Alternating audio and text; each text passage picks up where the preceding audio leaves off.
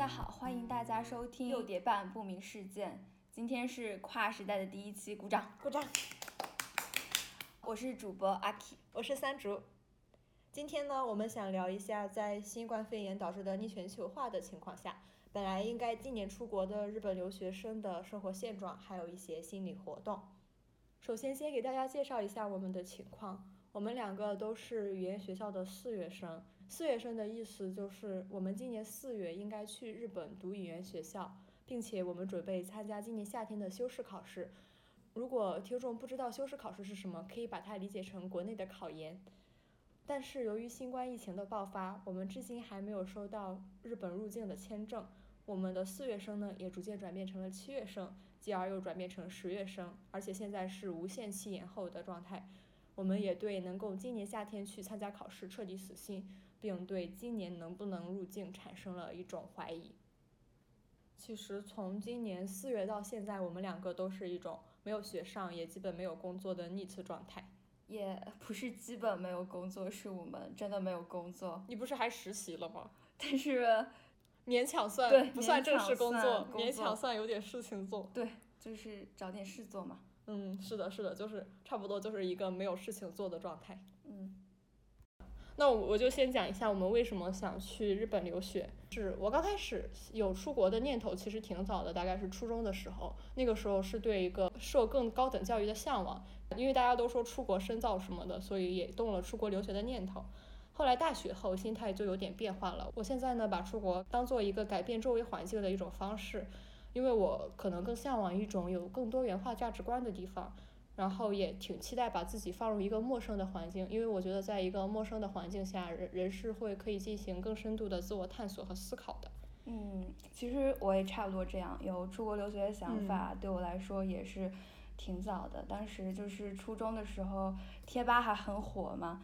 然后一直逛贴吧，就会有很多各个国家的留学生在发一些自己的生活分享。啊，我也看过那种。对对对。然后当时初中的时候，就生活的独立状态会心生向往。当时就决定自己无论如何都是一定要出国的。但是当时初中生嘛，大概十二三四岁，嗯，不管是年龄啊、独立能力啊、思考能力，包括经济条件等等，都是。很大的限制，所以我就没有在中学时代出国。然后考完高考之后，就突然发现自己好像终于拥有了选择自己人生的权利。当然，除了上大学以外。那为什么对大学没法选择出国吗？基本上不能。不能，当时其实就是没有想到。哦，我确实也是。我现在如果我当时想到了，可能就会大学出国了。但是。大家都把读完高中，然后在国内上一个大学，然后再出国留学，当做一个最常规的途径。所以当当时没有更多的想法。对对。所以就我们两个都在国内上完了大学。对。这样子。关于后来为什么要坚定出国呢？就是，嗯，怎么说呢？一是作为一个国内的 outsider，不管是价值观还是各种什么想法，都好像跟国内的主流的价值观。嗯，不太一样，然后就感觉在生活中处处碰壁。后来呢，就嗯，对出国这件事还是抱有一种就是比较像玩乐的心态，可能可以这么说。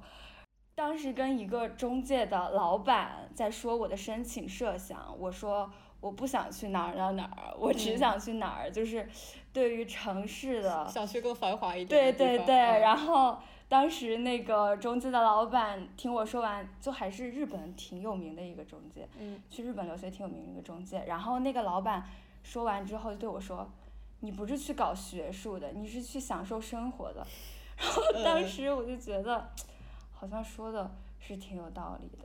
但是怎么说呢？就是你也不能完全没有学术吧？你好歹也要去读研究生。但是你确实。考虑享受生活的成分还是很大的。嗯，而且就在现在的情况下，出国镀金这一个目标其实越来越少了。对，感觉大家嗯，出国很少就是为了，确实有。首先，我们先向那种真的想出国认真做学术的人抱歉，确实有有些人是想是想认真做学术或者很爱他们的专业，但是我们两个碰巧也没有特别喜欢自己的专业，只是把嗯出国当做一个手段而已，嗯是这样。嗯嗯，然后现阶段呢，其实我也没有把真正的把日本当做我一个生活的终点，而是嗯暂时作为一个发掘可能性的落脚点。当然，我觉得未来还是不能预料的。我就是现在不管去哪儿呢，我都还是一个路过的人的心态。然后呢，我也觉得，呃，经常换环境的话，对我来说，这种就还是喜欢的不确定性会让我比较更容易活下去。嗯嗯这种心态。嗯，我是也是，我最开始决定去日本的时候，就是我初中想去留学，然后我高中的时候就开始对日本感兴趣，因为那个时候刚开始用哔哩哔哩嘛，那个时候 B 站上还可以看很多日剧，虽然现在年轻人可能不知道了，当年 B 站上不知道嗯，大家会就是会有一些 UP 主把日剧上传，然后就可以每周在上面看。周末的时候呢，我就经常看一些日剧，因为看日剧就认识了一些演员，甚至一些偶像团体，然后会看一些他们的音乐节目什么的。嗯，就这个时候呢，我还没有想过去留学，我只是对日本产生了一些兴趣，开始了解那个国家。后来呢，就是 B 站它首页会有推送，他给我推送了一个 UP 主，他拍的那个视频叫《日本留学第一视角记录视频》。我看的他的视频的第一期是他拍的第二集，那个视频呢对我产生了一个很大的冲击，就是因为我当时是一个苦逼的高考生，嗯。当时当时天不亮的时候我就要起床去上早读，我也是。对对是的，然后、嗯。然后等回到家已经深夜了，没准还要再做做作业什么的，对，然后平常就是埋在书桌里刷题，没有什么别的生活，所以我一旦突然接触到了另一种生活，我对那种生活突然产生了一种羡慕的心情，我就想为什么我可我不可以这样？所以那个时候我就在想，如果去日本留学也挺好的，就是因为很想上那个国家看一下，嗯所以说基本上就决定了日本。可是我这个心态呢，上大学后因为又对日本了解一些深入，反而产生了一种犹豫，就是我经常会想，我真的要去日本吗？我喜欢日本的生活方式吗？但是呢，我又没法放弃去日本留学的一些优点，比如说学费低，尤其是我们这种普通家庭，不是家里很有钱的那种人，去日本留学算是一个比较划算的方法。嗯而且留学生打可以打工，有些国家留学生不能打工，这种就真的去不起。嗯无法放弃这个去日本的优点，所以我还是决定了去日本。嗯至于还有一些心态，我可以后面我们再讲。嗯嗯，但是现阶段其实跟阿 K 差不多，就是把去日本留学当做接下来的一步而已。至于接下来怎么走，终点在哪里，还是没有决定的，就是一个不明的状态。嗯，其实还是对自己的人生没有真正就是考虑好到底要继续做什么。是是没有，其实没有一个特别明确的规划。嗯但是我决定去日本跟你还不一样，因为嗯我在年轻的时候，当时虽然想着每天都想着今后要出国，但是我并没有考虑过日本。与其说没有考虑过日本，而是没有想过日本可以是一个留学的国家。呃我第一次知道日本可以留学，就是因为认识了你。真的吗？真的哦 真的，就是因为你哦当时就很坚定的去日本留学。我们专业的主流也是去美国哎，对啊我嗯我刚上大学的时候嗯也是，其实，嗯，然后因为你特别坚定的去日本，我当时突 然就是有对，突然就是灵光一现，我就觉得啊，原来日本也是可以留学的呀。就是嗯虽然中学时代也看很多动漫啊之类的日本的电影啊，但是我从来没有想过，就是我也可以去那边嗯学习或者是呃生活。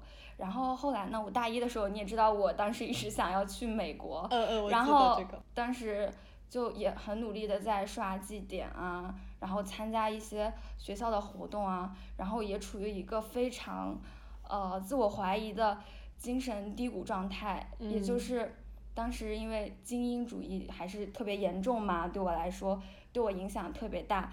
然后呢，后来选择日本，就是在某种意义上就是与我脑内的呃精英主义所对抗，尤其是当时还沉迷于看一些日本作家的书，日本一些比如说物哀美学啊，还有 还有一些丧文化啊什么的，就特别吸引当时的我，以及真的对所学的专业没有什么兴趣，没有什么太大的学术追求，以及我当时有在追星，你知道吧？嗯嗯然后具体都不说是谁了，然后就是抱着这样幼稚的想法决定了日本。虽然嗯现在我回想起来就是真的很幼稚，也意识到我其实不应该就是抱着一种享乐的心态去呃留学这样子。其实现在还是觉得得怎么说呢？好好生活一下，对努力本本专业也是要学的，日本生活也是要体验的。对对嗯对，就是不能说光想怎么玩儿，但是也是要为未来考虑一下的。是是，我也嗯觉得。嗯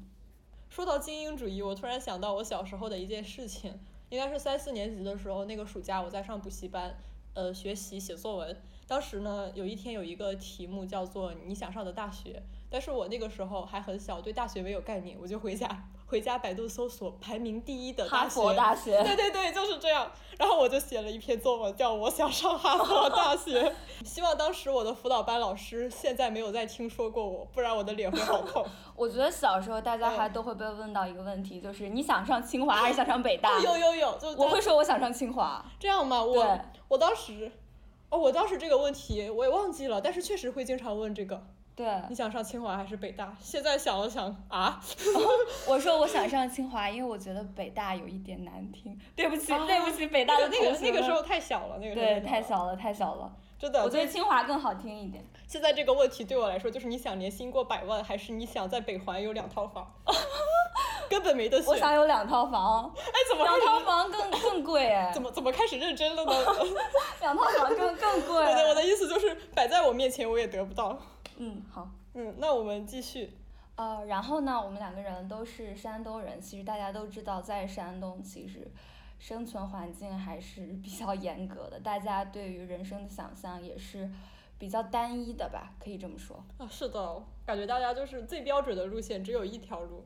前两天我正好在网上看了个段子，就是说在山东呢，人们只有四种职业：一公务员，二教师，三银行职员，四家族的耻辱。我们对两我们两个碰巧就是家族的耻辱对，我们两个。人都是 家族的耻辱。其实我爸还一直会劝我说，你不要出国了，你就在国内考公务员就好。当然，这种呃这种论调对我来说压力还很大，所以出国呢，对我来说就是掌握自己对人生选择的权利吧。这种权利是我在国内永远都没办法得到的。呃，现在也从小时候很肤浅的对国外衣食住行、生活方式的向往，转变成了现在嗯更深层次一点的文化以及一些生活环境之类的呃生活方式的向往。是的，而且国外的环境确实更多样化一点。嗯，对，在山东真的，别说家长劝我考公务员考什么，我去楼下遛个狗都有老奶奶慈祥的问我啊，毕业了呀，考不考公务员啊？对啊 就是这样。嗯其实我整个家族，整个家族的价值观都像是你考公务员，你有稳定的工作就是最幸福的人生。但是人各有志吧，我也不嗯会说否认，觉得我觉得想考公务员，嗯然后去考自然很好。对但对于我们这种不想考的，那确实是不想考。总之呢，我想要的生活状态还是自己做决定，不要让别人或者是外界压力来给你做决定。是的，如果我们两个真的没有出国，被迫留在山东，可能就是我在银行打工，他在公务员上班，就是差不多这种状态了。也没有说这两个工作不好，只是我们两个真的不想干。对，嗯人各有志嘛。是，我们从一月肺炎爆发开始就陷入了一种焦虑的状态。刚开始呢是担心中国的肺炎会使日本对我们关闭海关，让我们无法入境。再后来，中国的疫情逐渐缓和，日本的疫情加剧，我们又开始担心去日本留学的时候，在那边会面临一些感染的风险。再后来呢，我们就可能到三月的时候，我们已经做好四月要赴日的准备了。呃，这里插播一下关于我们播客为什么要叫六叠半的原因。当三月份的时候，我们收到了日本寄来的换签材料，就立刻兴奋的开始准备租房了。我们在呃新宿，也就是现在的东京的新冠肺炎重灾区，租了一个十三叠多的房子，其实也很小，因为日本地价真的很高。呃，我们当时把从一月以来积累的害怕与担忧都抛之脑后，只是想新生活要开始了。我们甚至开始看呃租的房子周围的地图，我们在想去之后要吃什么，要玩什么。现在想来就很唏嘘。然后过了一个周以后，我们收到了中介的信息说我们被退租了，然后定金也退给我们了，原因是。呃，并不知道我们什么时候能够赴日。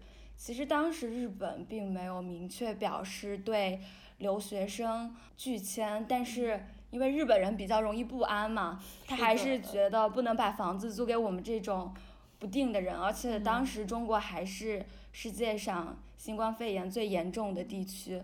所以我们就这样被退租了，我们的定金也就被这样退回来了。其实现在想一下，还好是被退，而不是我们由于去不了主动退，那样我们可能会损失定金、头金以及日本租房有很多乱七八糟的金额，还是一笔蛮大的金额。甚至真的有些人，他就是跟我们情况一样的人，他们租好房，但是没有被退租。多交了，现在还在交着房租。嗯，对，我们我们两个就了解到，其实就不止一个人是这样了。对。所以，他们当时可能交着房租，觉得时刻能过去，没想到一个月一个月交，就交了好几个月。已经从三月到八月了，五个月前前后后，那就好多万日元。对。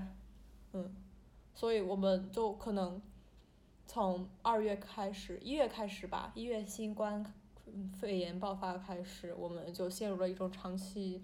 波动的焦虑状态，刚开始的焦虑是担心，因为中国现在中国当时的肺炎很严重，日本会阻止我们的入境。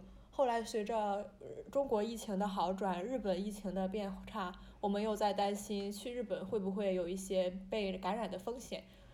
我甚至把学费拖到最后一天才交，因为我当时有点不想去日本了，我觉得日本好危险，所有的人都是不明路径，因为当时中国。嗯，路径都是很明确的，曝信息曝光度实在是太高了。但是日本呢，就是一开始就是不明路径，完全不知道怎么传染的，所以我觉得传染源还挺恐怖的。当时以及对新冠还没有常态化，真的就是听到这种消息会很恐惧。我当时是经常上网，每天都浏览这些关于新冠的一些信息。其实当时真的很焦虑，就是基本上醒来就会打开手机开始看消息。其实那段时间大家都这样，不管出不出国都这样。就每个人的心理状态其实都是受到了影响。嗯，其实而且那个时候，嗯，网上有一个论调是说，随着那个气温的升高，这个病毒会渐渐的减弱，然后消失。所以我当时对去留学还是抱有一点期待的。可能到了，就是等我们真正租房被退租的时候，给我来了当头一棒。那个时候。对新生活的憧憬被打击之后，我们就开始隐隐约约感觉到可能没法正常入境了。嗯，我从来就没有相信过气温升高病毒会自动消失这个论调，但我也从来没想到，呃，新冠肺炎会发展成现在的状态，是一个全球如此流行大病毒，并且导致现在逆全球化，全球化是倒退的程度如此之高。嗯，是。那我们就是可能刚开始的焦虑都是一些很宏观的焦虑，就是担心被，就是很多人被感染，然后大家就是可能有一些家庭或者什么受到了影响，那个还是比较宏观的。可能再后来随着一是疫情常态化，二是我们身我们身边就是尤其是在中国疫情慢慢的好转，可能对宏观的焦虑减弱，反而转向了自身的焦虑，因为我们。确实是今年应该按照正常规划应该去日本考学，然后等三月四月的时候就基本上感觉今年已经去不，今年已经没法正常去了。如果是去的时间晚，就可能备考时间不足，也可能考不上好学校。那个时间我的焦虑就是可能是会影响我的备考。刚开始是影响担心影响备考，后来觉得今年都无法去备考了。现在我就是是一种比较复杂的焦虑状态，因为已经家里蹲了很长一段时间了。我仔细想的话，我的焦虑可以用一句话总结，就是长期的不确定性。嗯，因为我们赴日时间不确定，无法进行具体的时间规划。而且现在作为一个家里蹲，我也没有什么钱，就是在确实是在啃老，所以很愧疚。嗯，当然我本来是想去打工，甚至找好了工作，但因为一些原因没有打成。毕竟是也算是大学毕业的人了，却在啃老，所以这个让我非常的焦虑。还有就是因为今年很多人选择 defer 一年。也不是选择，是被动，被动延迟一年，对，被动选择延迟一年入学。如果我们明年去日本考试，那么考学的人数肯定会翻倍，竞争难度也会变大，也会有一些无法考上好学校的压力。其实前昨天我们还看到，就是今年考试放榜，今年考试难度真的很低，也不是是很低，就就是是比往年低，因为大家真的大部分今年的考生都没有过去。而且我们专业的，我们我们专业的考生被很多中国人占据了，今年中国人都没有过去，只有一些早之前在那里的人，所以说难度就会降低本。来他们就是在那儿读了比较长的时间，基础也会比较好，嗯，呃，然后这样考学的人数又降低，压力就会更小。所以今年考上的数据还挺好看的。是，反正就就是这种不同的焦虑交织在一起吧，这很长一段时间都被焦虑所困扰着。嗯然后我前段时间看了本书，就叫《好的焦虑》，它里面是说呢，焦虑是由我们内心的威胁产生的，嗯而由外界产生的那种威胁呢，其实是害怕。所以我仔细的想了想，其实我现在的心态是，嗯，焦虑中又混了一些害怕，因为害怕自己没法正常出国留学，然后自己的人生规划被打算、被打乱，嗯所以其实害怕还是占很大一部分的。嗯，对，其实我前阵子焦虑特别严重，也可以说是特别害怕，导致出现了一些就是心理不太好的状态。我当嗯时就跟朋友聊天，我朋友聊天说你真的得去医院看一下，你需要吃药。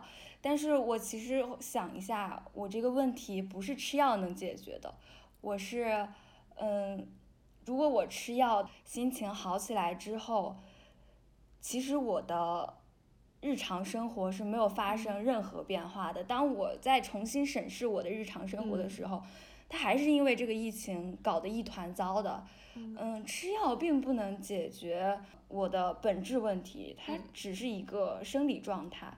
就是弗洛伊德他认为，就是害怕它是有一个具体的对象的，但是焦虑是没有一个特别具体的对象的。其实我们真的是很明确的害怕我们出国留学会受到阻碍，对的，因为它这个具体的有那个对象是在这里的，所以吃药可能会缓解我们的情绪，但是没法根治我们的问题。嗯，嗯其实我最开始 peer pressure 还是挺严重的，因嗯为身边的人就算出不了国，其实他们也是有 offer 的，但是我们日本留学生是没有 offer 的，我们就跟在国内考研一样，我们要去日本考研，如果我们去不了日本，就是什么都没有。而且我们还比同届考研的人晚半年。对，本来就要晚半年多入学，现在可能又要晚将近两年了吧？是的还是嗯最好情况下，如果我们将近嗯两年如果能赶上明年考试的情况下，对。然后现在就是日本的政策就是一个月一个月的出嘛，就没有说你今年就确定不能去，但是也没有丝毫能去的迹象。呃，现在日本政府会在每个月末出台政策，说入境限制会再晚一个月，所以我们的人生现在几乎是按月来计算。是的，我们就是按月过。这个月的时候就会想，下个月它会不会再缓，就是，会不会再延迟呢？或者是会不会来点好消息呢？这是一种特别痛苦的状态，其实你会陷入一种迷茫，不知道做什么，因为你下一个月都是不确定的。即使你已经完全放弃了今年能出境的希望，但是毕竟它的客观政策是一个月一个月的出，内心底会有一点点希望。然后嗯我觉得，呃，他哪怕跟我们说今年不能去了，也比现在好。因为如果今年不能去了，我可能就会先找一个工作，或者是干别的事情，而不是嗯现在在这里无端的等。对，所以就是非常迷茫。嗯我导致我现在会开始担心，我可能真的去不了日本了。我现在的焦虑或者可以说害怕，就是在迷茫不知道做什么与我可能真的去不了日本了之间反复，嗯，导致我们本来选择出国是为了。把握自己人生选择的权利，现在却完全没办法对人生做出任何的规划，有一点本末倒置。是的，由于太迷茫了，不知道做什么，以及感觉除了我以外的大家好像真的都在做什么，虽然你说你感觉大家都在做什么，但我其实也是那个没有做什么的人。嗯，就是除了我们两个人之外，嗯，大家都在做什么。我朋友圈里还有秀 offer 的什么的呀，嗯，所以我就觉得我好像应该也要做什么，我就开始在网上看实习，然后就随便投了一个家附近的实习岗位。呃，于是我就这样非常神奇的进入了社畜生活。那么我入职呢，就是一家很新的一家小创业公司。呃，其实刚才也都说过了，我入职的原因就是单纯就是离家里的房子还比较近，然后大家呢同事也都很年轻，所以工作氛围也还算很 nice。然后，呃，老板也挺年轻的，就还可以，工作也不算特别忙，嗯，能按时下班，但是我还是。很想辞职。其实我在最开始决定来实习的时候，我就决定了，我其实这一次就是单纯来体验一下社畜生活的，因为我从来没有工作经验，我没有想过我会在大学毕业的时候直接进入呃工作，并且我也没有想过在国内就业，所以这其实就是我走出舒适圈的一次尝试。我想要体会一下新的人生经验。对我来说，不管好的坏的，都可以算是宝贵的人生经验。嗯，我也确实体会到了。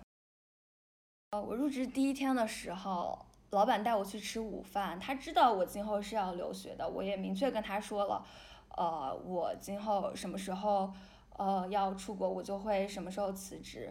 当然，我比 当时跟他说的更早想要辞职。然后我们两个人在吃饭，我就问他，我们俩人还聊了挺多的，嗯，我跟他说，我其实现在处于一个很焦虑的状态，因为，因为我现在没有出成果，对，因为我现在呃没办法出国，其实我的专业知识水平以及日语水平都是很难在国内得到提升的，我就觉得。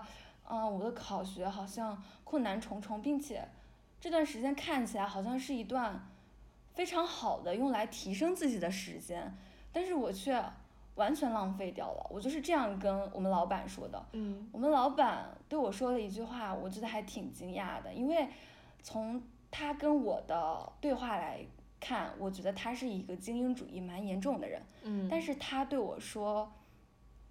你不要害怕浪费时间，人生有些时间就是要用来被浪费的。哦，对。我就当时还觉得挺感动的，就是，嗯，没有想到他会这么对对我说。他可能是经过了一些事情看开了。对他，他其实创业也是这个原因，他就是社畜生活特别痛苦，他就决定自己不要再被压榨了，自己创业转为让别人当社畜。对，转为压榨别人，嗯。其实老板啊还是挺好的一个人，但是，呃，这份工作还是十分的枯燥，因为我并没有什么仔细筛选工作内容，又或者怎么样。因为首先，呃，我也没有什么工作经验，所以我就是单纯体验工作氛围吧。呃，可能因为老板对我特别好，我甚至有同事跟我说：“你跟老板是不是亲戚关系啊？为什么老板对你那么好？”他说他们私下讨论过，觉得。老板都没有敢大声对我说过话，这样我不知道为什么，我就觉得嗯挺异样的，也有点不太舒服，我不太喜欢被有点被特殊对待。对我我不太明白他特殊对待我的原因是什么，但是反正我有点不太舒服。但是总之呢，因为他对我比较友好，我就也有一点 放松自己。我工作也不是很忙，然后有一天。我就正好在跟你聊天，竟然是跟我，对我 我当时正好在跟你聊天，聊到我是你摸鱼的根源，聊到我们还是在聊日本入境的那焦虑，然后我忘我的聊了十分钟，我老板在我旁边，他突然戳了我一下，他说，哎，玩的可以了吧？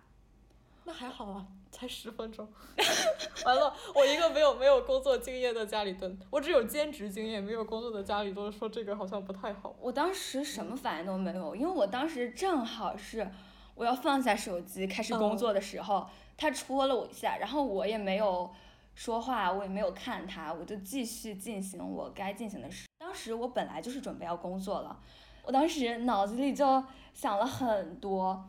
然后在刹那间，我突然觉得我明白了工作的本质，就是对工作和社畜本身就感受到了失望。我真的想了好多，只是因为，只是因为老板对我说了一句：“哎，玩够久了吧？”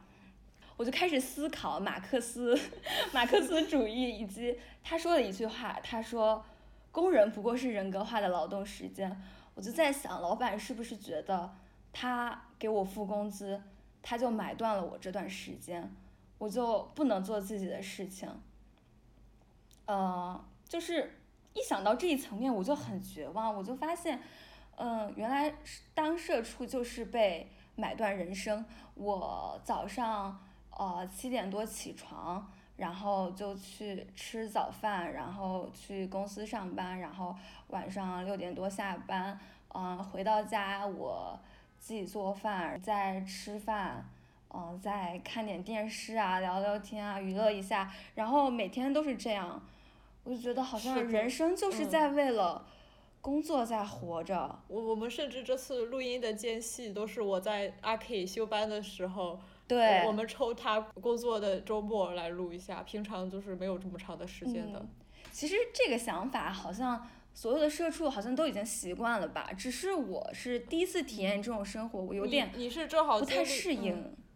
我跟我妈打电话说，我感觉我完全没有我自己的人生，我每天都在公司，我回家很累，我也不想干嘛，我就看一会儿电视，我就去睡觉。我妈说，工作就是这样的呀，你还想怎么样？而且你看一会儿电视，休息好了，然后明天才会有力气投入工作。对的，我就反正对工作还挺失望的，以及我现在真的很想辞职，因为工作真的挺无聊的，没有什么自我实现的价值。通过这次实习，我觉得我变得更天真了。我认为我应该找一个能实现自己价值的工作，而不是说谋生的工作。而不是说作为一个是被人剥削的生产力。对，我的剩余价值都被剥削了，我就觉得我可能需要做一个有创造力的，以及我真正喜欢的工作。虽然我觉得这也是当代年轻人的一个困境吧，就是可能大家都不知道自己要什么，但是对自己不要什么还是很清楚的。反正我现在很清楚的知道。我不想要这个工作，我不想要这种生活状态，但具体我到底想要什么，我到底想做什么，其实还是不是很清楚。就不管是对我现在这段生活的迷茫，还是对未来的迷茫，其实都是一样的。嗯嗯以及我突然发现，其实由于实习，我的焦虑或者是害怕，其实还是有一部分被转移的。但是，我越来越发现，其实这种被转移的焦虑是一种幻觉。比起说我像别人一样在做什么事情，我有工作，我有钱，但是我现在，嗯，这是我二十几年来第一次自己住。嗯我很长时间没有作息规律了，我一直在家里熬夜啊，然后早上起来就是中午了。但是工作逼着我作息规律，然后我也减少了非必要的跟乱七八糟的人的交流，以及也没有接受到太多来自家庭的压力，因为我是自己嘛，嗯我也很少跟呃父母通电话。我觉得比起工作来说，可能这些会更让我感到舒服。可能是工作让你逃避了你家庭生活的一些问嗯，题。确实。嗯但是其实工作本身又让我产生一些新的焦虑，比如说我现在就在思考什么时候跟老板说我要辞职。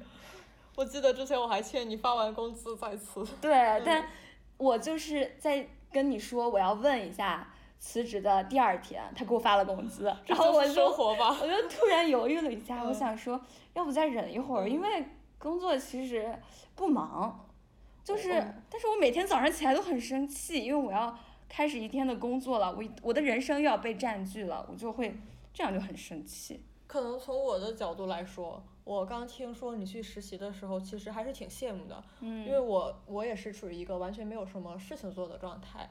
我我我是没有经历没有经历过社会身份转变的，嗯，一直以来就是个学生。虽然我学生期间是干了很多兼职的，嗯但是没有就是正式的朝九晚五这样上过一份班，所以我还当时还有点羡慕你，也想有一种这种体验。嗯嗯，但后来其实我当时是找了一个打工，但是那个打工出了一点点问题，我我觉得它很像一个传销，我很害怕，我就没有去。我没有去呢，我当时想法是找再找一份打工，但是这个时候我天真的妈妈就出现了，她跟我说你不要打工了，很快我日本就能入境了，没准下个月就去了，你要打工你还哦辞不了，你还不如上网课。哦对，嗯就是我们语言学校出了一个措施，是你可以每周上两次网课，每周每周的周一和周四下午呢可以上网课，它是从我们学费中扣除一部分费用，但那一部分费用不算很高。我妈觉得那个那样上课很划算，所以她就劝我上了网课。我觉得比在国内上课还便宜。嗯，确实挺便宜的，毕竟嗯是就专业的日语老师讲课。对，所以我就没有继续找新工作，而是上了网课。刚开始我确实有点不太想上网课。我们上第一节课的时候，大家要介绍自己，然后说我喜欢什么，我来自哪里，我的人生规划是什么这样子。这件事情让我非常的尴尬。我还跟阿 K 吐槽说，我觉得我要提高的不是日语能力，而是跟别人聊自己的能力。我们网课的情况是一个班一个老师，然后十个同学，就是一个比较小的班吧，在在十好小啊，比我想象的小多了。对对对，只有十个人。网课的时候我们是视频课，用 Zoom 会议。视频课的每个人就是镜头怼到脸上，每个人都可以认都在认真的听你说话，这个时候就会有一点点压力。哎，你们开视频吗我？们开视频啊，老师开，然后每个学生也开，哦，你是开的呀？开着的。对，所以说就是其实每个人都会在认真的听我说话。哦、这个时候我会反而就感觉有点压力，跟大家聊自己，然后我会说，比如说我来自中国啊，我的家乡怎么样，我住的房子旁边有条河，这种事情会让我产生一点点的压力。嗯，所以我第一节课的时候还是不太喜欢这个网课的，但是就直到第二节课，我就已经改观了很多。第二节课我突然发现一个问题，就是我们上的这堂课，老师其实不是在意你说的这句话和你的现实符不符实，他只是想改你的错误发音，改你这句话用错的语法，嗯而不是说啊你这个话话是错的，你骗人，你你家根本没有住在河嗯边，嗯这样。自从想通这一点后，我就很轻松了。因为我平常也是一个很喜欢给自己加设定的人，就是喜欢胡思乱想。嗯这个有点就是我把它变成了一个我的日语小说课，我我会就是用日语跟大家写小说。比如说我们会十个人分成三组，就是哦三三四这样分成三组，嗯然后我们分组绘画。可能我在上一组的时候，我给自己的设定就是我是一个穷学生，然后 而且我我非常的宅。我平常就是在网上跟别人聊天，是这样的。然后下一个绘画就是我今年刚上班，不喜欢吃甜食，因为我想减肥。我平常就是在家做饭省钱，想想攒一笔钱，然后买一个能够看到海的房间，这样子就会给自己增加一些有趣的设定。嗯而且就是我发现大家也不会特别在意你说了什么，而是我们就是想把想用语言表达好，不出错。就是首先这个发音有没有发对呀、嗯，这个语法有没有发对呀、这样子。自从有这个心态后，我的网课就轻松了很多，而且网课也认识了很多有趣的同学。前面说的那种价值观，比如说我在国内，大家可能就是真的是想上大学怎么样。在录这一期播客的前一次网课，有一个题目是你从语言学校毕业后你想干什么？我说的是我想读大学院，也就是说相当于读国内的硕士。嗯，我们几个中国的学生全是说的读大学院，但是让我印象很深的有一个马来西亚的同学，他说他想在日本学习做法餐，当一个法餐厨师。在日本对做，法在日餐，本做法餐。老师问他为什么在日本不做日餐，他说因为更喜欢法餐。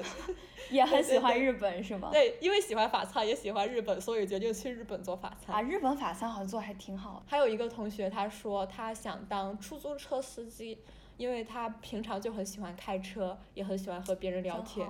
好对，我觉得他在混杂在我们这一群我想读大学、我想学经济学的学生中，他就显得特别的可爱。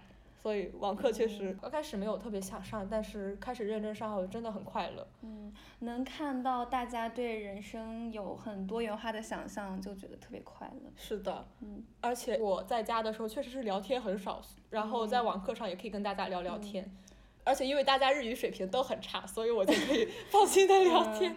因为你差我也差，嗯，当然我跟三竹没有鄙夷国内的 人，如果呃想法太单一，就是如果真的是自己想做的话，那也挺好的，追求自己想做的事情。但是，嗯，更多元化的人生，很有趣吧？我觉得。对，就还是很有趣。嗯，不过上网课也让我感觉到了，其实不止中国的人在焦虑。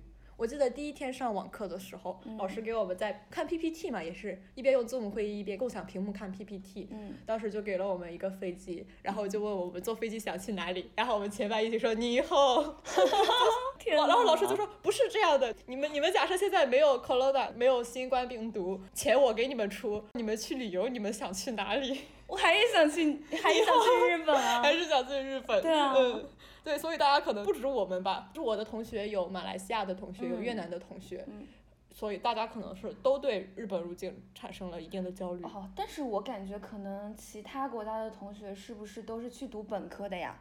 呃像读硕士的，其实大部分都是中国人。没有，其实我们中国人，我们十个同学中有四个是中国人，嗯，这四个里面有三个是去读硕士，一个是去读本科的。哦，只是看读硕士的话，其实都是中国人，对吧？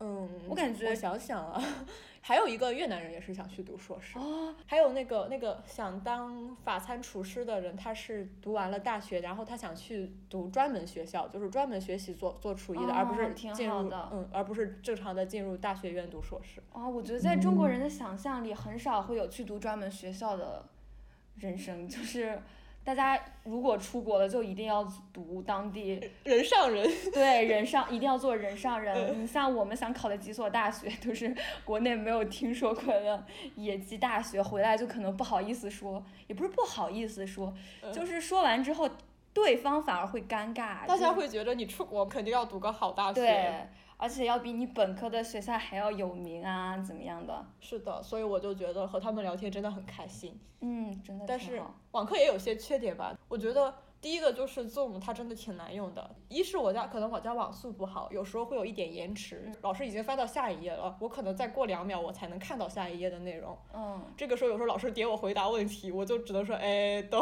因为看不见，就是要拖一拖。对对对。哦说到回答问题，还有一个更尴尬的事情，嗯就是老师很喜欢点一个人回答嘛，然后他他点我，然后我就说嗨，然后我就闪退了，天呐，真的，天呐，这是我最尴尬的一你是不是故意不想回答问题？我逃避回答问题，真的。就我再次连进去，可能就过了三四分钟，老师就说你回来了吗？可以听到吗？然后又让我答了一遍这个那个老师是真的很负责，就是我嗯闪退他也不会跳过我，嗯他会再把那个刚刚的问题再抛给我，让我再答一遍。所以我觉得老师还是很负责哦，我。感觉日本的老师都好有耐心，好温柔啊。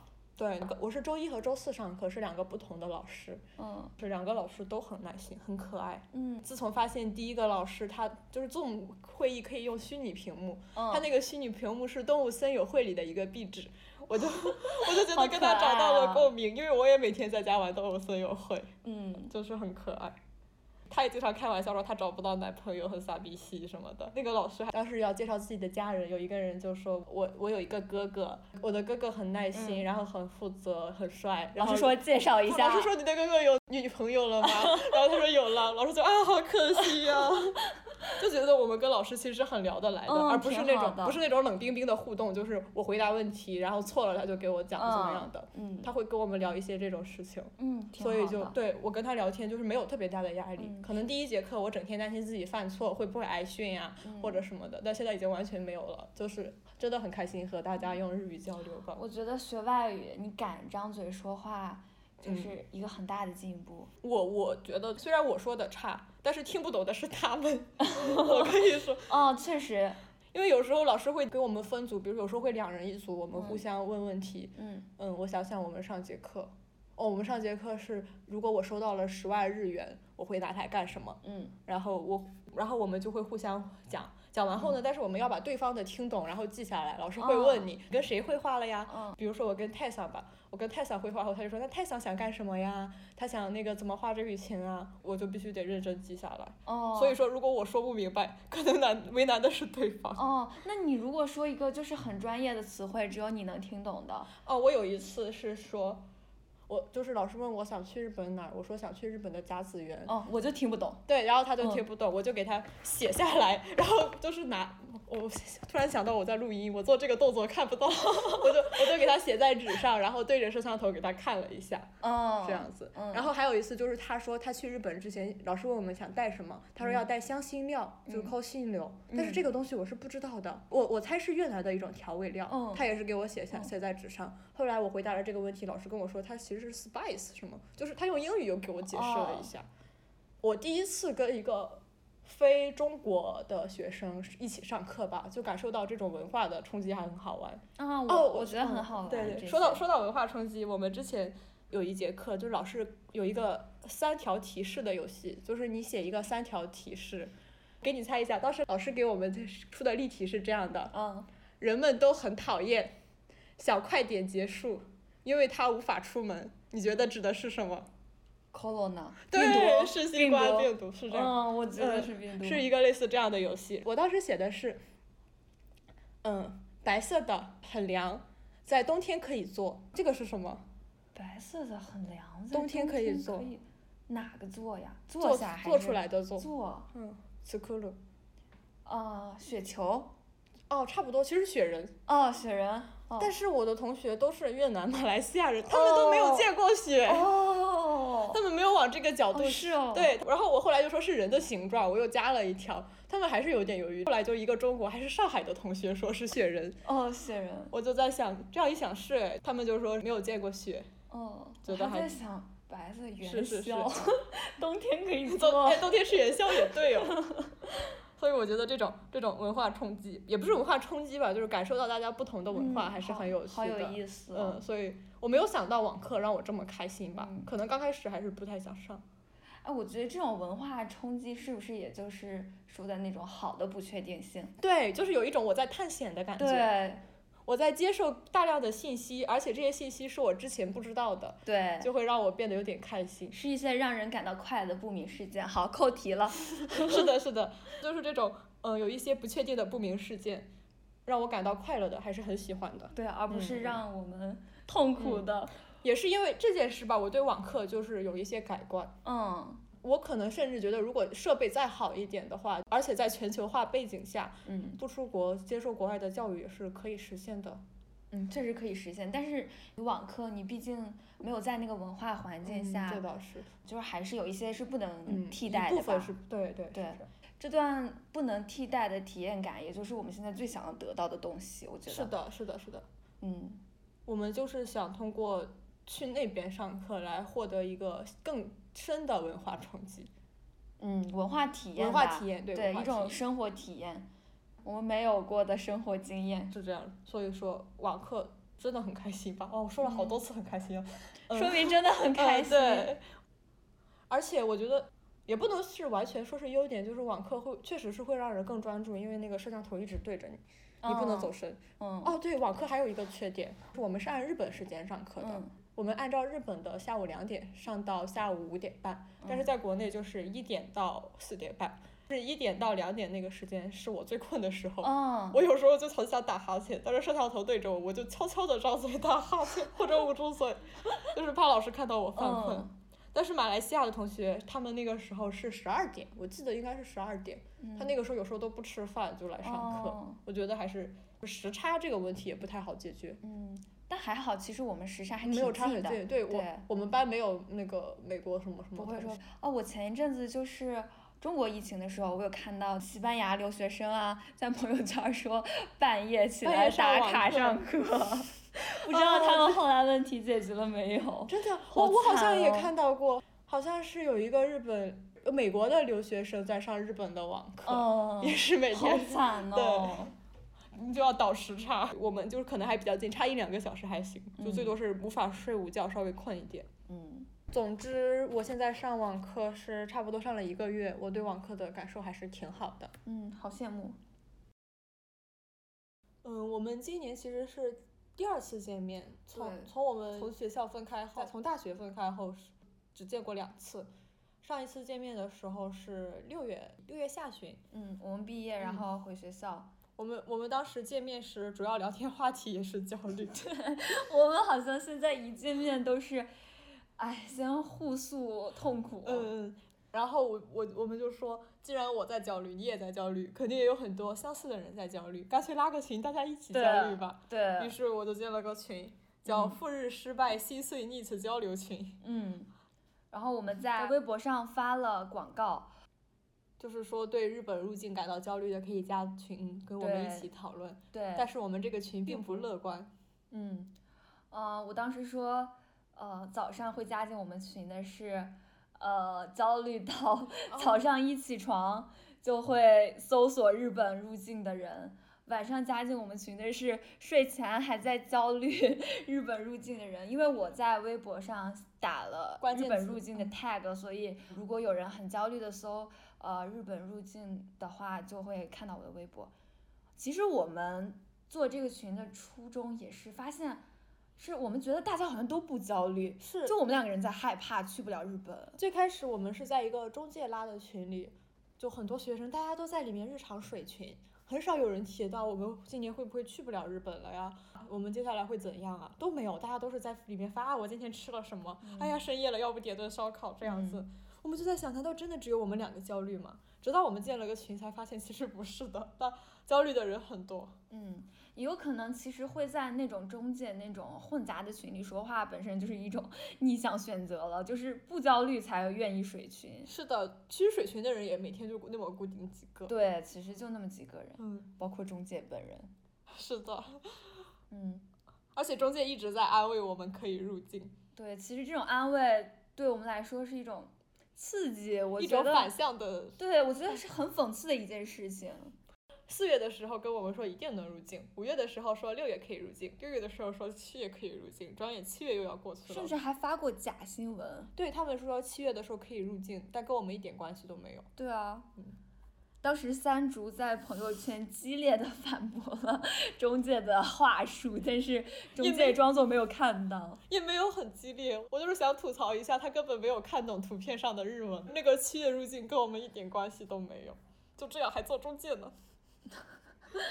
中介发的信息一直都是很有希望的。是的，其实希望对我们来说就是很残忍的一件事情，包括我们，我们现在需要的是明确的希望，对我们现在而不群是这种安慰式的希望。嗯，我们现在群公告都是有希望的人不要进，因为太过希望的话会对我们群友 造成伤害，因为大家真的都挺绝望的。我觉得这个其实它不是希望，它遭到伤害的是他给我们希望后又换来的绝望。对，比如说中介告诉我们七月可以进，给我们希望，然后我们又发现七月进不了，又立刻开始绝望，嗯这个就相当于对我们的二次伤害。啊，我还记得当时刚看到那个消息，我正在跟三竹聊天，然后三竹突然给我发，啊，我激动的手抖了，我要哭了。结果仔细看了一下，根本就没有关系跟我们。是的，真的就是假消息。也是那件事后，我就在想，怎么会只有我们焦虑呢？我们建个群吧。阿 K 发了一条那样的微博，很多人搜到我们关键字，然后扫码加进来，其实也没有很多，我们群也就 六十多几十个人，对。嗯但是大家真的都非常焦虑，都是精挑细选过的焦虑，绝对不会有纯度不正的焦虑，真的极其焦虑。你如果在群里问一下，啊、日本疫情好严重啊，你们敢去吗？大家所有人都回复都是敢，没有人会说不敢，不敢的，已经不敢在这个群里说话了。因为已经被逼到了一种马上要失血、人生灰暗的状态。对你就算害怕病毒，也比害怕这种面对这种人生的不确定性强。是的，我们就开玩笑说，就是如果能去，当然会买好口罩、护目镜，做好一切措施去，嗯，是的，而不是在国内等着。人谁的人生都是人生，嗯这样随便一件事情对我们接下来的人生确实造成了很大的影响。嗯，我是的，我们群里其实还有好几类人吧，意外的就是还挺多样的。嗯，我觉得最惨的就是那种已经辞了职，就是有的群友他其实已经辞辞职，嗯甚至有一一两年，他本来就是辞职就是为了到日本工作，嗯结果马上要去了，就正好赶上这个疫情，嗯所以觉得他们可能是心理承受的承受的焦虑会更重一层。嗯然后还有就是跟我们一样的想读硕士，这样没有考试，现在承受的是晚一年的风险。嗯然后我前两天是上网课，我不是认识了一个就是中国的小妹妹，她是嗯零二年的，好年好轻。年轻啊。，对对，她是想去读本科。嗯她那天就跟我微信上聊天，她说她的同学马上都要上大学了，她现在还是个高中文凭。因为我们正常的路线，基本上大家都是读完高中上大学嘛，都是还是很多人都是有个大学有个大学文凭的。嗯但是他是现在只是高中文凭，他可能就会有这个方面的焦虑。嗯，可以理解。是是，因为我们怎么再怎么说，我们其实也是有个大学文凭的。嗯，然后但也没什么用啊，其实嗯，哦，这个可以再说，但是呃没有大学文凭的确会比现在更焦虑。而且是尤其他都没有参加高考，他的嗯同龄人就是已经高嗯考完了，嗯就马上也报志愿了，这样子。嗯，本来谁也没有想到会需要对自己去出不了国准备退路。是的，一般我们出国其实做的时间还挺长的，一般都至至少一到两年吧就开始准备，因为要去日本，它跟去欧美不一样，要再学一门语言，对然后还要准备很多材料，所以说嗯我们可能两年三年的时间都用在这上面了。对，突然我们去不了，人生规划完全被打乱，所以还是现在是一个挺迷茫的状态。嗯，迷茫这个词我们也说了好多次呀，这样，真的很迷嗯茫。嗯还有就是，其实还有一些就是回日本过寒假，结果没有回去的人，嗯，那类人也挺惨的，我感觉，就是还在交着房租，因为那边房子也不能退，因为里面还有东西，但是他们不是算在入马上就可以再入国。对就是现现在就在我们录播课的前几天，出了一个措施，是四月三号前回国的可以再入国。这件事情也给了我们一点希望哎。对，又出现了一点希望。总之，我们就是我们现在的心态就是绝望，然后他给我们一点好处，我们就感觉到希望。我们两个甚至前两天在说日本再见，我们不去日本了，对的，就是说去去欧洲只需要读一年就结就可以工作，但是日本的话考学要一年，然后在那个他要读两年。对啊，好麻烦。等给我们一点希望后，我们又开始想去日本留学的事情了。对，完全就是 PUA 式体验，日本嗯就打我们一巴掌，再给我们个枣。都没有给枣，哦，没有给给就给一或给画了个饼。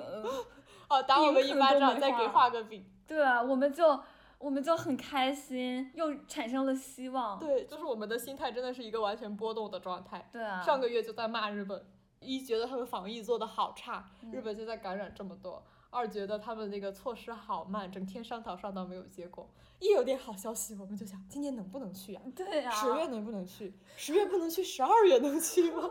哎，就真的前一阵子我还在想，我再也不要相信今年能进日本了。结果再入国一进，我又在说，哎呀，会不会今年能不能赴日啊？我其实这不是我们两个的状态，其实是我们群里的状态，其实很统一。对你有没有这样觉得？，大家是一起隔一段时间就开始很暴躁，很对日本很失望，嗯但过过两天又开始对日本产生一些希望。嗯，在日本最近放宽签证。稍微放宽一点，嗯，呃，入境限制之前，我们群里 在调侃说，为什么大家都不说话了？甚至有人已经开始准备英语考试了。哦，我们群出现了明年才能入境，以及二零三零年前一定能入境，二零七七年前一定能入境等论调。是我记得有一个人他说二零二一零零年一定能入境，嗯，我那个时候脑子里的想法就是家祭勿忘告乃翁，请大家把我的签证烧给我吧。好惨哦，是的真的。但这两天又有一点希望，有人说一定会在明年四月前入境的。嗯，真的，我们其实真的很卑微，因为我们群里也有要走商务签的，他是去日本工作，嗯对，我们就说他一定是会先收到的，等他收到了呢，他就那个一定要告诉我们，然后我们大家云喝酒，嗯，对，就是在线上喝酒庆祝有我们第一个人收到签证。嗯，啊，我现在有点不能想象那种快乐。你这就是 PUA 的可怕，你知道吗？你被一个渣男伤的这么深，给你点好处，你能，想象到吗？我觉得，哎呀，还真不知道。对啊，我觉得就是太快乐了。但是也不知道那个时候疫情会怎样，所以，哎，挺复杂的，我觉得。由于现在太痛苦了，导致我觉得嗯疫情怎么样也能接受了。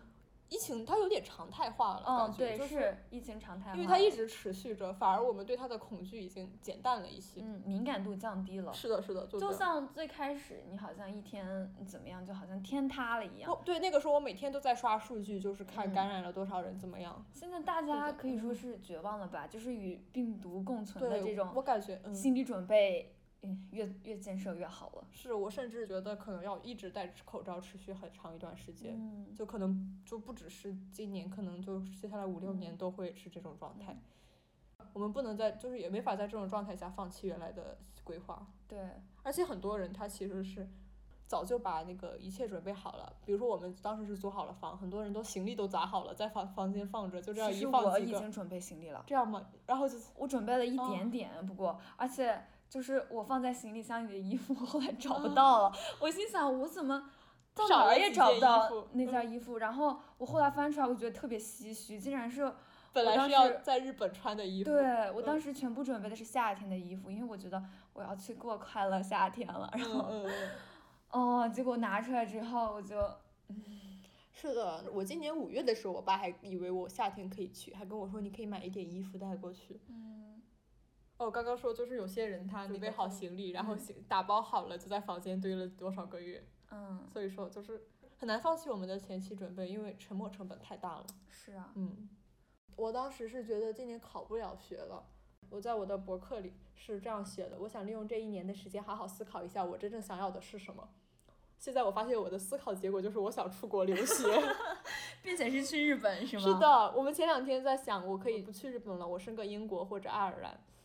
甚至我大三、大四的时候，我一直在想，我我我其实我感觉我可能更喜欢欧洲的生活方式一点。嗯我都在想，那我为什么不去欧洲？一直在犹豫这个。嗯。因为这件事，我才想到，起码读书的时候，我还是希望能在日本读的。以后工作可能在日本或者去欧洲，甚至去别的地方，我还没有决定。但读书的话，确实是还是想在日本念一下。嗯，在日本读书真的很快乐。是。我觉得日本算就，尤其是东京，算是一个文化，对，就是文化繁华区。对，嗯，啊，我觉得我其实也不是多爱日本，但是我是真的很爱东京。嗯嗯。我之前就说，我除了东京，我哪儿也不去。所以中介才吐槽你。对，说我就是为了玩儿。他觉得其他国立大学也很好，但是我就算。宁愿上私立，我都不去地方国立。哦，那我我反而还好，我可能对嗯还好，我对整体文化感觉还行，就是想体验一下。嗯。所以我没有特别想在东京，但是说实话，东京真的，我感我的感觉是东京是真的很好。嗯。它是它是可以包容很多个文化共存的一个地方。嗯。虽然日本文化也有很多矛盾的点，这些我们可以以后细谈。我觉得对，我觉得亚洲文化其实问题还挺大的。嗯，但是其实东京还是算是可以的了。亚洲之光。啊，也不能算是开玩笑啦。我觉得还是有别的亚洲之光。那你说亚洲之光是什么？我觉得是台北。哦，好吧，这段最好剪掉。好的，剪掉，剪掉。呃，再说到我们群呢，就是大家年龄焦虑都挺严重的。其实，呃，日本留学生群体呢，年龄相比其他国家都不是很小。呃，首先，日本留学生很大一部分群体都是已经工作，然后去日本寻求新人生的人，就算是应届的高中毕业生或者是大学毕业生，嗯，因为日本的备考季跟中国完全不同，以及需要做很多的准备，其实入学时间也会不一样。是的，因为日本的正常开学时间是每年的四月，跟我们每年九月已经差了大半年的时间。对，所所以说就是。去留学基本上是比同辈的话是会晚一些的。对，然后大家年龄焦虑就挺严重的，经常能在群里看到会有人说自己已经多少岁了，再不走就太晚了，要放弃留学啦之类的话。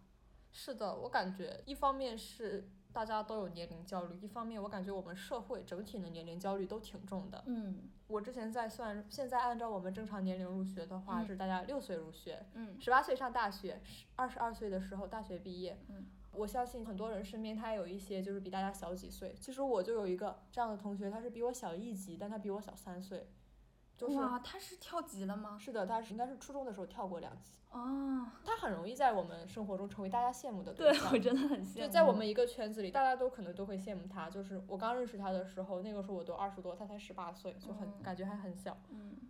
嗯，就是小的同学会成为大家羡慕的对象，但是像一些高考复读生，还有考研二战的人，还有就是像我们这些就 gap 一年，嗯，就会变成大家一种有点不能说看不起吧。可能就会觉得我有一点异样吧，对，有一点异样。他会觉得我们的人生有是是有点差错的。嗯，现在很多人同辈压力特别强，这种社会环境呢也没有什么容错率。嗯，所以说我们这些没有走上正常流程的人就很容易跟失败挂钩。嗯，所以很多人会陷入自己是不是失败了，然后会陷入一种沮丧的情绪中。其实我觉得这也是一种恶性循环吧。东亚社会压力越大，对人的容错率就越低。人又会压力越大，就这样。对，而且企业招工还特别喜欢只招一些很年轻的人，嗯，这样就更促进了一些压力。还记得那个表情包吗？就是 抱歉，我们想找的是二十二到二十六岁，有三十年工作经验的员工。是的，大家都希望就是员工越年轻越好。嗯，越年轻反而工作经验又要越多。是的，很很多人也会在这样的压力下在想。都这样了，又耽误一年，我该不该继续去日本留学？嗯，其实我们俩也会这样想。是的，所以我们前两天在讨论欧洲。对，还有很多人他其实是受到父母的压力，一部分是有些家长觉得现在国外是水深火热的地方，非常不适合去留学。嗯，还有些家长他觉得就是我们现在在家 gap 一年是浪费时间，就开始催着孩子找工作啊，或者是考个研啊，或者是像某省传统艺能，既然在家不如考个公务员吧。啊，是的，都是我的父母。嗯，我一个认识的人，嗯，跟我们一样，他是今年毕业想去日本留学，家长就在家里闲，他说你什么也不做，嗯，然后他就已经放弃留学，开始准备考研了。啊，对他前两天我在跟他聊天，他也挺难过的，而且他语言学校的学费也没有退，不知道还能不能退。嗯，其实我现在也会感受到这样的压力，但我觉得我可能还算是那种比较叛逆的，可能可以这么说吧，就是 那个家族的耻辱。对，就是我实在是没办法让别人来决定我的人嗯生，我是这真的是我的底线。尽管你这样让我觉得我很难受，我也绝对不会听你的，就是这样。嗯我是我我是那种同辈压力算特别小的人，我我是没嗯有什么同辈压力的人，嗯但是我确实是可能一些经济问题吧，我挺想早点工作的，嗯所以说这个反而也促进了我的压力。嗯就即使没有年龄上的压力，也有嗯时间上的压力。嗯，那我可能更嗯多的还是同龄压力吧。而且根据我们在群里或者是跟一些人聊天了解到的，其实有很多人就开始逐渐准备考研或者找工作了。对，还有去其他国家的，对，有的人他是想找个工作先干着，然后等确定入境了再辞职这样子。这就是我爸妈现在想让我做的。嗯，就根本不是个别例子吧。但是他们不知道，我现在实习已经每天都在考虑辞职的事情，如果知道可能要骂死我。他们会跟你说辞职吧，找个工作吧，对或者考个公务员吧。对，进入那个四个某省的黄金工作，什么工作来着？你可以去当教师，或者对考个公务员，或者找个银行的工作先干着。对对，啊，不过这样说实话，我妈前几天也开玩笑说，不如考个教资当老师吧，也也说过这个，确实是会有这方面的压力。就他们的最佳人生规划确实是这样子的。对你可以中间走点岔路，但你最后还是回来当老师、考公务嗯员，那个找个银行的工作。其实我爸妈还有就是，如果你实在不想公务员或者老师，就离他近一点儿，哦，这样。在本嗯省找一个工作，然后他周末也能去看你啊，或者怎么样的。唉，这就是他们做出嗯了最大的妥协。就感觉其实在，在这种他们心中觉得是在对我们好，嗯，但这种对我们好，对我们本身的压力是挺大的。对，嗯，其实这些焦虑和担忧都会让我们做一些很身不由己的事情。嗯，我前面也提到过的，弗洛伊德他把这种情绪分为害怕和焦虑，在他一些晚期的著作里呢，他也用一般性焦虑和神经性焦虑来指代了这两种情绪。我们现在其实就是神经性焦虑，因为有一些没法解决的问题，还有一些内在的心理冲突产生的焦虑。这些焦虑它对我们是产生一些负面的作用。嗯我觉得还有一部分焦虑，它也不是完全坏的，就是一般性焦虑。我们对于一些合理威胁的焦虑，比如说我们如果今年顺利入境，现在这个时候应该是在考试，嗯，我觉得那个时候我们其实也是在焦虑的。对对对但是那个焦虑它不算完全是坏的焦虑，因为我们对升学的焦虑可能会促使着我们认真的学习，嗯所以我觉得我们现在正好是处于一个非常嗯差的焦虑的阶段。嗯，感觉一般性焦虑会有动力促使我们做一些事情，而神经质焦虑可能会让我们没办法去做一些事情。哦，是的，是的，在库尔特·格尔斯坦他有一本书叫《有机体生物学整体研究》，它里面有一句话就是说，害怕使人感觉敏锐，焦虑使人感觉瘫痪。其实我们现在就处于一种相对瘫痪的状态，对的，就手足无措，不知道该干什么。对，就是不知道该嗯做什么。